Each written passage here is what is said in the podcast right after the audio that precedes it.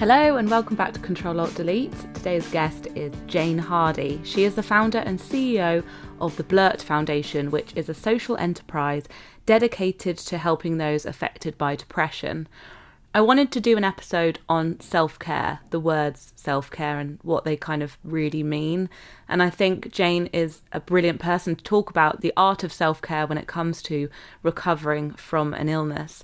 She lost most of her 20s to depression, and at the height of her illness, she was unable to work, leave the house, or even undertake some of the most basic acts of self care. She says in her book, that she actually lost a tooth because she didn't feel worthy enough to even clean her teeth. She has written, spoken, and discussed her experiences of depression and self care in many ways, from doing a TED talk in Birmingham to talking on BBC Radio 2 and writing extensively about what she's been through. And now she's actually released her own book on the topic. It's called The Self Care Project.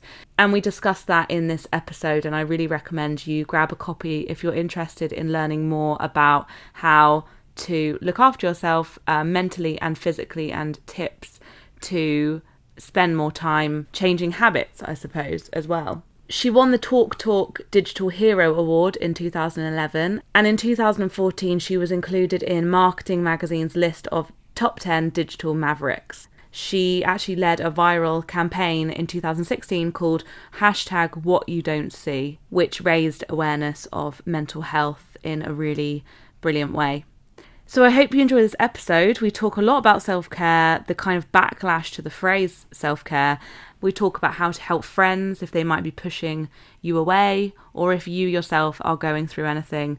We talk about the loneliness epidemic, how to be kinder to yourself, and really how dismissing looking after yourself as just a fluffy trend or calling it self indulgent can maybe be slightly missing the point. So I hope you enjoy this episode. Um, I really enjoyed talking to Jane and grab a copy of her book, The Self Care Project, and let me know what you think of this episode.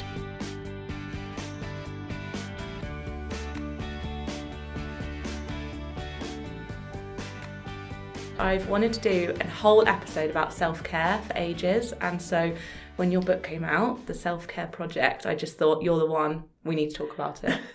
and I've listened to your podcast for a long time, so I'm delighted to be here. Oh, thank you. So you're the founder of the Blurt Foundation. Right. So could you talk a little bit about that? Because I feel like being the kind of founder of that plays into this book quite a bit, doesn't it? It does. And um, how that all came about. So I was diagnosed with um, clinical depression, severe clinical depression in 2004. Really, really struggled. Kind of lost everything. It felt like apart from my boyfriend at the time, is now my husband. Lost friends, lost touch with family members. Actually, lost my job. Really, really everything just kind of fell apart and hit rock bottom.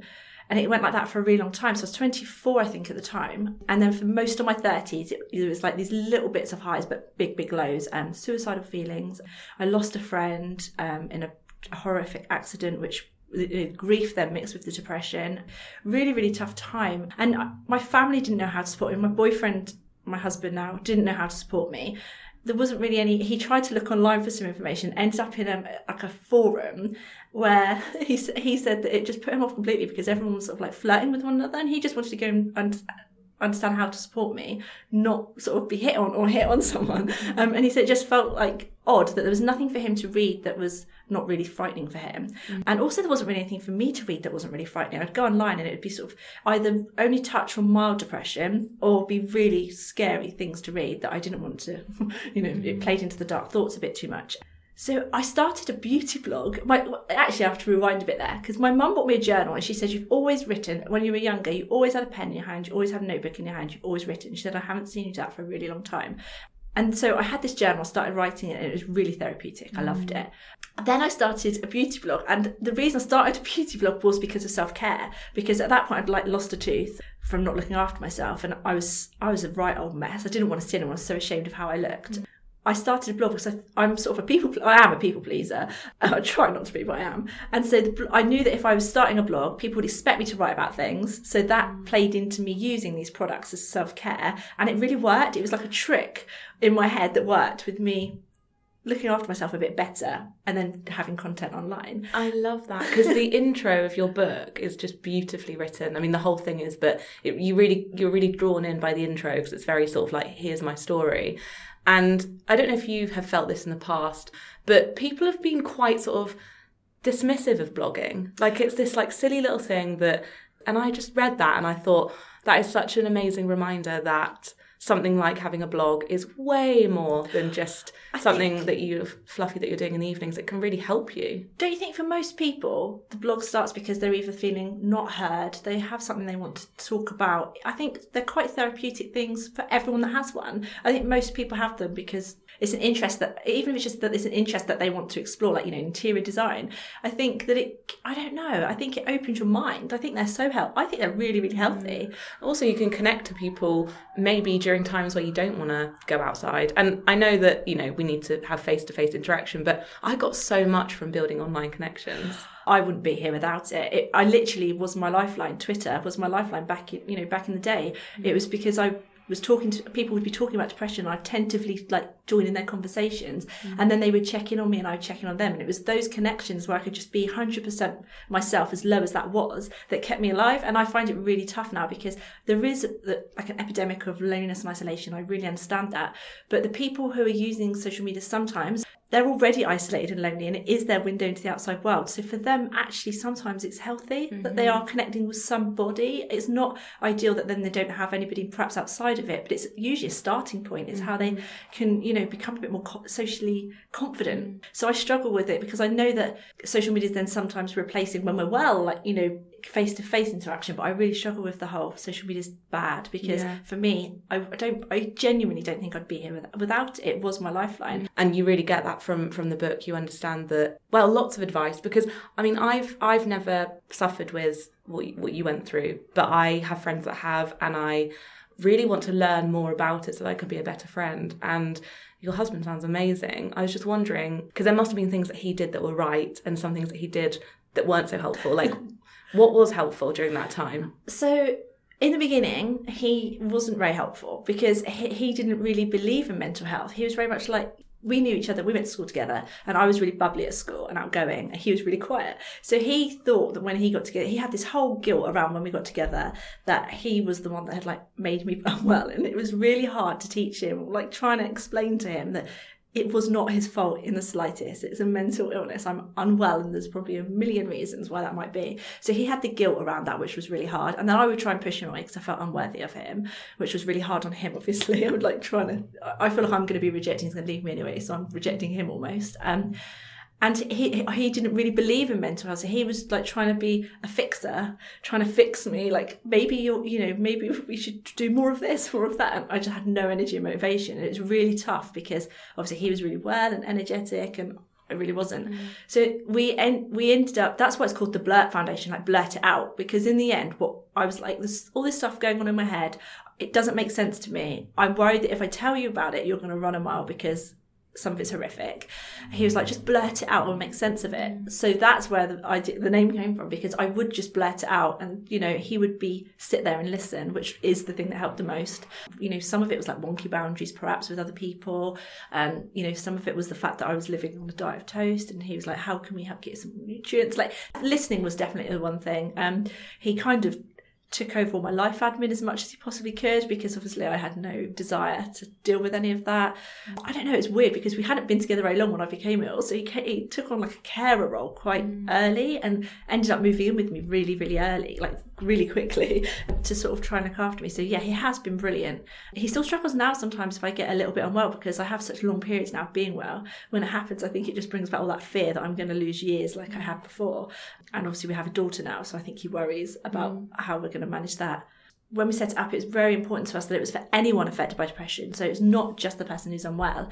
It's for the people who support us because it has such a ripple effect. You know, I had friends, family, it affected a lot of people, me being unwell. And so we're really trying to sort of help you to understand what you can do to support somebody. And, and I think learning about the illness is probably the top one. Read about it. Try, mm-hmm. you know, we have a lot of blogs where we talk about what it's actually like to be unwell. Yeah, that are words really, that are hard to articulate. It's really, really helpful because I think the thing, I guess, with any illness is like, uh, you know, you, you don't know how that broken leg feels. You don't know how that mental illness feels. Like you we can't feel each other's pain like in that way. We can un- we can try and understand.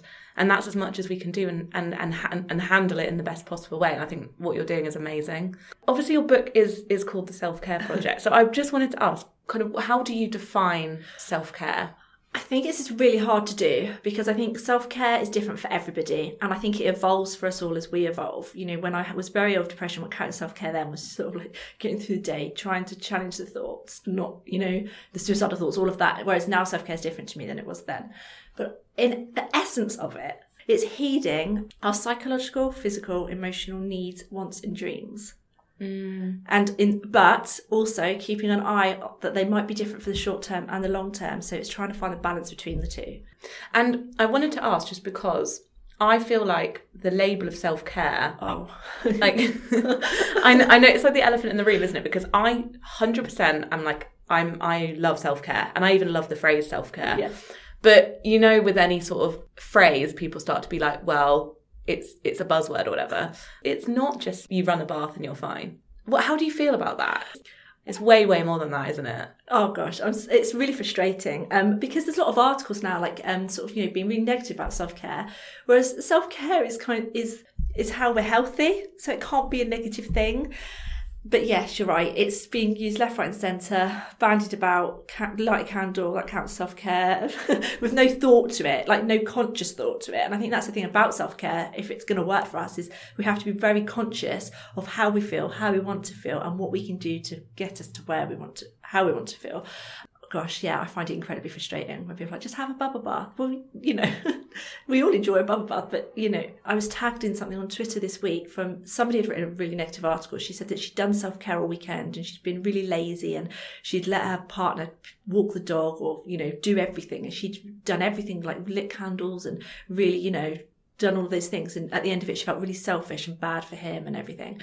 And, um, somebody had read it and tagged it. And she said, I've got mental health problems and this is the worst article I could have read because now it's making me feel really selfish for self care. And the, the author of the article replied and said that it was just tongue in cheek article, but I think actually some of the negativity is quite damaging. I know that for me, it really helped me to, to get well, recover, and I know that for our audience at Blurt, that is it. That's you know, it's a term that they can buy into. They understand that. That's that's the thing. It's like I, I feel like it's actually a really good word just to group together what we're talking about. Yeah. Otherwise, without a label on it, it's hard to talk about I know. it. What would you call it? like You care for others. Yeah. So why would you not care for yourself? I guess, yeah, exactly. Because I interviewed um, Emily Reynolds last year, who, whose book came out, A Beginner's Guide to Losing Your Mind, and it's about um, her um, managing her bipolar disorder. And she was saying that, you know, self care can be as small as getting out of dirty pajamas and putting on a fresh pair of pajamas. S- To someone else, they might think, oh, that's a bit you know that's that's just buying yourself some new pajamas but it's like no it's it's it's actually quite quite a lot more than that because what she's saying is she could have enough self-worth to get out of bed change her pajamas when someone's in that mindset i'm sure that's quite a big deal It's a huge deal. So for about a year, I walked around these slippers that like my toes were poking out of every hole. You know, there's holes coming out of them. My feet were cold. They had more holes than a cheese grater. They they were ridiculous. And I never ever. Like if my mum or my daughter or my husband or my friends had a pair of slippers like that, I would have gone and bought them a pair. I would never like if they'd have one hole, not you know fifty. Buying myself it sounds it does I laugh because it does sound I can understand to, if you're well how ridiculous it could sound buying myself a new pair of slippers was such a massive, massive deal for me. And then obviously they arrived and I felt brilliant and it was great checking the old ones out. But to get to that point took me a really, really, really long time. And even getting dressed out of your pajamas or getting some new pajamas or even brushing my teeth. Brushing your teeth comes out of a sense of caring about the outcome of the action. If I don't brush my teeth, I'm going to lose my teeth and I could have just gums there. But if you're really unwell, you don't actually care about that because mm. you don't care enough that that's the future that you're going to lose your teeth. You, you struggle to get through a day. Mm. So for me, brushing my teeth when I was unwell was a huge act of self care. It was huge. So yeah, I think that the importance of the word and the concept is being diluted, and that's quite scary because it's such an important concept, and we could all learn something from it. Mm. All of us have something that's tricky in our lives that could do with us taking stock of that and applying self care to it, mm. even you know, even if we're considered healthy and well. It's so true, and I feel like talking to you about this, it, it really does sort of highlight the importance because I think the problem is is when self care is used maybe by people who maybe working for a brand and they're like, oh, let's launch a new range of self care candles, and it's like that's when I think it's being misused because I think when you talk about it, it's coming from like a real place of actually you really need to take care of yourself during that time. We all do. And actually, my three year old is better at self care than I am. So if she wants a nap, she says, I'm going to go to bed. she takes herself off. She doesn't care about what we think of that. She just does it. You know, we she's brilliant at self care. We went to a kid a party the other day, and it was she's quite introverted. She seems like she's quite introverted. We went to this party. It was a loud party. It was uh, frozen themed, um, and she just took herself off and lied under some chairs in the back. And I mean, we'd never do that as adults, would we? Because we wouldn't want to disappoint or like you know Yeah. the expectation of us. I love it. I find it so liberating. Nobody cares that she did that. Nobody thinks she was rude, and she just took herself off and did what she needed. And I think I that is self care. That's the it's it's it's if you're you know it's it's always listening to how you feel. And if you feel grotty, you feel rubbish, you feel a bit low, you feel exhausted or whatever, you do the actions that Mm. help that make you feel better. It's do you find it's a tricky one with like what will make you feel better sometimes you feel like you're disappointing others. For me, for example, I um self care for me would be like saying no to going to the party and like going for a walk instead of listening to podcasts on my own. But a part of me, even though it makes me feel good, I'm like, oh, I've maybe let down someone this weekend. That that's my hurdle. That's my hurdle. I always, I'm, I'm quite introverted, and you know, I've got a family, and so it's quite hard to find those pockets of time that I to have the time on my own in silence where I just need to recharge because that is what recharges me sometimes. Just going out, lying in bed with a book, and just having even like thirty minutes. Mm. You lose yourself, don't you? In fiction or non-fiction, I love both. And you Um, can't go on Twitter and read at the same time. No. Like you have to be in the book. yeah, I love it. And I can't actually go to sleep at night without reading. I have to read. It's um I can't I just can't switch off. Yeah, so I think that when you say no, it gets easier and you realise that people are still okay with you for like you know, taking that time. And your yourself. real friends would understand. I think Yeah. that's the difference, isn't it? Of course. I know you said earlier that you kind of you did lose connection with people during that time, friends and things like that. Did you rekindle that, or or was it just one of those moments where you thought at this point we it's not going to work out? It's a really weird thing. So when I was really unwell, I felt like I wasn't worthy of these great people in my life. Like I just so it was, and I didn't want to hurt them because you do see the pain that you're causing other people in their eyes and their worry on their face, and that's a really hard thing to know that you're causing their worry and pain when you're full of worry and pain. So it just felt sort of like it's awful. It felt so it just felt easier to sort of just you know deny invitations. So the more you deny them, the less often they come. Also, I wasn't complete. I wasn't really that open and honest about the fact I had depression back then. I was really ashamed um, of it. I didn't, as far as I was aware, I didn't know anyone else that was unwell, and um, apart from my sister actually, but that was contained within our house. Um, so I didn't know anyone else that was unwell. Um, so it felt like easier. It felt like it was I was doing them a favour in lots of ways. So I wouldn't burden them. They wouldn't have to worry about me. They wouldn't have to have the pain. It didn't really occur to me till I started feeling better that actually I'd really hurt them. Um, and that was really hard. I wrote a blog post about it actually. And it said, "Dear friend, is it still okay to call you that?" Because I'd you know really pushed them all away. It's taken my my confidence um, is really low still with those friendships. I'm I've lit I haven't ha- really rekindled any of them apart from one and another one coming up. So I've literally like, a couple of weekends ago met up with um, some really great friends who were great friends back then who I'd you know um, withdrawn from, and it's brilliant. It was just like all the years had vanished, and we all you know it was it, uh, it was honestly amazing. And I have really bad social anxiety now because I'm sort of out of the habit of connecting with people, but.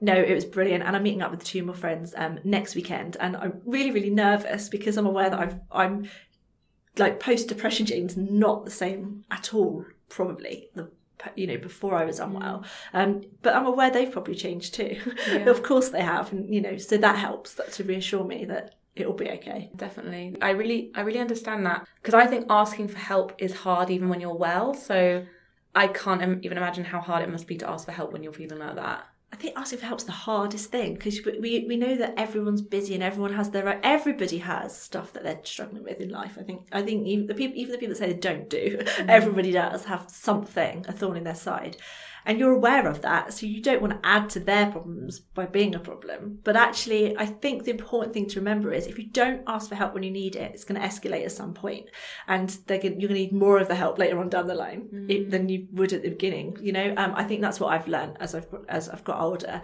is that if I ask for help early and we can sort mm. this out early, then I need less of the help than yeah, I yeah. do. You know, and I like giving, so it always frustrates me when I feel like I'm taking. Mm. Like, But then I feel like actually it's weird how much we think people don't want to help, but helping other people does feel good. It's amazing. People like helping other Yeah. people. We forget that maybe sometimes. Yeah, we actually, I yeah, that's a really really good point. Like I love helping people. I really love it. It's friendship, Yeah. isn't it? It Yeah. works both ways. And and actually, that's the thing I think we forget. Like it, so, when you know we need help, we don't ask for it because we feel bad about asking. But we'd hate to think that our friend or loved one was feeling that way that they couldn't reach out and ask us for help. Mm. So I think the thought of asking for help is worse than doing it, as most things. yeah, yeah, yeah. Also, I think that the worst phrase that we sometimes use is, let me know if there's anything to do to help. And I think that lets us off the hook. Because if the person's struggling to ask for help, then that's they're not they're not going to ask for help. It's offering to do something specific. I think. Right. I think so. You know, I saw someone said someone on Instagram said that her friend came over and just changed her bed for her. Hmm. And I thought, yeah, that's perfect. Your friend just came over and did something you needed doing, didn't offer, didn't. She said, "I'm going to go and change your bed for you. Are you are you going to be all right with that? I re- I'm all right with that. I just want to make sure I'm not intru- being intrusive." But I'm going to go and do that for you. And I thought, oh, that's brilliant because you're kind of not, you're not like overpowering that person. You give them a chance to say, no, that is intrusive. But you're, you're just You just wake up and your friend's like standing over you. oh gosh yeah make Let sure yourself you ask but you know i think something specific even so like i think that you know people who are re- going through a tough time struggle to eat and drink like you know make them some casserole for their freezer that they can reheat Uh, so they have a nutritious meal but it takes them no you know hardly any time to to mm. put that together i think don't say let me know if there's anything to help because i think that kind we all know we've all said that and we've all known that person not to ever mm. ask And it's help. almost like a phrase that doesn't really mean anything anymore. No. And you know when you say it, it's Yeah. kind of feels empty when you say it. I think. I found uh, sometimes when I when I would text a friend and say like, "You don't need to reply to this," but That's brilliant. and then sometimes I would get more replies because it was almost like I wasn't asking them for anything. you're taking the pressure off them, and I think you should. You feel. It's a weird thing, isn't it? When you're going through a tough time, I think you, um, it's particularly mental health, you put so much pressure on yourself to try and meet your peers, um, and then you, you know, the slightest thing can feel like pressure when it isn't. I think don't feel the need to reply is is a brilliant way to sort of to then you're also you'll say you're not expecting a reply then either. So it's kind of it lets you both off the hook from the anxiety of whether someone's replying or not replying, or not anxiety but worry. Um, so I think that that's such a good thing to do, and doing something specific really helps. You know, is there anything you know? Do you want me to get? Is there, you know, if you've got any prescriptions you need me to get up? Are there any phone calls that you need me to make? Because you know, if you're struggling to use the phone because you're anxious about that, just think. I've always found it when someone does something specific, um, that's really helped me because I wouldn't ask for help. Oh, I mean, I mm. would, but I, when people say to me, and "Let me know," I just think I don't know if they mean it. Mm. And then you've got to rack your brains of what you actually want them to do, And you can't It makes so much sense when you say it. Yeah, I think that there's always something. You know, if you see that they're it, like, if you see like I know that um there's a, there's something that went viral. A lady had her hair. She hadn't brushed her hair for ages. She had depression, and it had gone really matted. It was really matted. It was you know really bad. Um, and she went to hairdresser, and the hairdresser spent hours with her brushing out her hair. And I think if you've got a friend that's like that, then you could help them with their hair. You know, Yeah. it's not. And don't let it all be the elephant in the room as well. I think sometimes we don't want to upset people by talking about it, but actually by ignoring the situation, it's worse. Yeah. No, I, I really, really love your book for that reason because it, it's really given like a true meaning of self care because of course when you're going through depression you're gonna not look after yourself physically like I, and I didn't even think about that Absolutely, and actually, one of the blog posts we wrote was it's not uh, for Blurt was it's not all in your head. Um, physical symptoms of depression because there are physical symptoms. You know, it does affect your appetite. You do struggle to sleep. Um, there are lots of ways it does affect you physically, and they're the things perhaps that you can help your friend with. Like they're the things. So if you know your friend's struggling to sleep, can you? I don't know, like, can you look up sleep things that help? And then, you know, I know that I, someone um, bought me a sleep spray and it was just the thought of it. Like they were trying to help me with something that was part of my depression, but not all of it. And it just was love. It was really meaningful. It was a sleep spray, you know. It, it, it was really it meant lots to me. I probably cried. Um, but the, you know, I think the just listen, and then there's always practical things that you can do. And yeah, I think that self care, the way that we're talking about it as a whole at the moment, we need to bring it back we need to remember what it means. um, Yeah, yeah. And also understand that in being so negative about it, and I'm not saying this because I've just written a book, I'd have said it even if I hadn't written a book, because Self care is a much friendlier term than recovery. mm. So if you're like, I've got to up my self care ante, or I've got to do a bit more self care, it sounds a bit more. It's less. I don't know, less perhaps stigmatizing. I'm not sure. So I think it's less harsh, isn't it? Because that yeah, sounds quite clinical. Yeah, yeah, it does. And I think that when we're being so negative about the concept, we're actually probably denting the self esteem and confidence of those who've already got dented self esteem and confidence I think it's quite damaging. I did one of the first radio interviews I did about this book. The presenter was clear, he was clearly not buying into the concept of self care, and it was quite a hard interview. Mm. Um, and I said to him, I said to him, it's about being conscious of your actions, how they're going to make you feel. And actually, in the end, he came round. He was like, actually, I've got a seven hour flight. And instead of sitting down, going for my emails, I'm going to take a good perk and I'm going to take those emails off my phone. I was like, that's self care. So you do, like, you do have something Sounds like life. he had a problem with the term. I not, don't know not he, like the actual act of it. I don't know if he had a problem with the term or whether he just didn't think it applied to him. Right. I think he thought that he had, you know, his ducks in a row, he was all sorted. But he admitted that it caused him stress when he's on a flight just dealing with work mm-hmm. and that he would rather do that and that would make him feel better. And I was like, that's like everyone. Like every one of us has got a habit that annoys us or we'd rather not have that makes us feel grotty that we you know, but we're not mindful almost of how it makes us feel mm-hmm. enough to change it. Yeah. And I loved it because at the end he was like, I'm going to do that. that I've learned so much. I've learned so much from your book and just conversations about it. Like even the idea of um, the way that you talk to yourself being self care. So like the other day, I was being really horrible, like harsh on myself about something that I thought was rubbish, and I was like.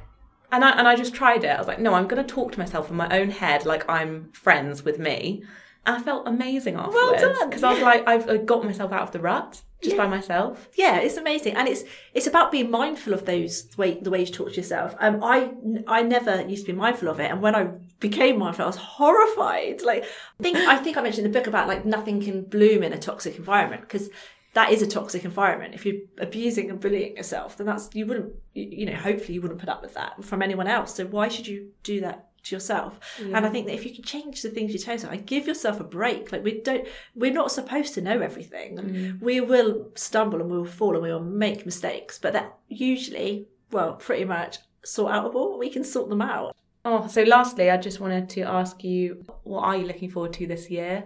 More, more conversations about this lots.